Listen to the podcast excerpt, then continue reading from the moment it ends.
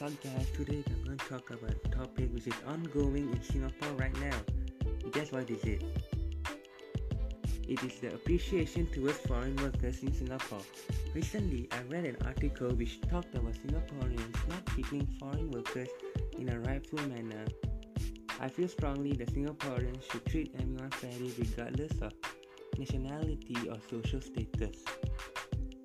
We need to ask ourselves this question isn't it hard for someone to leave their home country and work in another country, leaving their families behind? In Singapore, cases of Singaporeans not treating foreign workers justly are rising. For example, at construction sites, workers are verbally abused by the supervisors. In private estates, foreign domestic workers Foreign workers are also not given enough care in the medical field. A cons- I remember a construction worker asking for medical treatment was being interrogated by the receptionist in a rude tone. I still remember the days when my primary school friends discriminate construction workers due to their smell and appearance by shunning them. It is essential to respect foreign workers as they are also humans just like us. Just like how treat other Singaporeans fairly, why can't we treat the foreign workers fairly?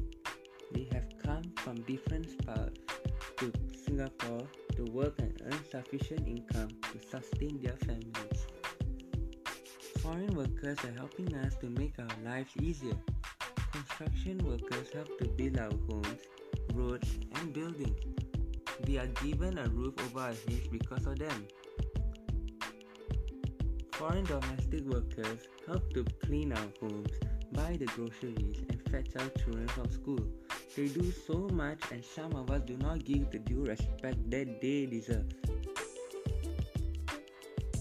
So far, there are some of us who want to change our attitudes towards foreign workers.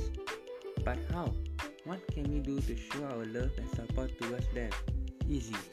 We can start by greeting them and asking them about their well being. Such small actions can brighten a person's day. Not only that, at home, if we have excess food, instead of throwing them away, we can give them the food as a gesture of care. To conclude, this issue is important and concerns all of us as foreign workers deserve to be well treated with care.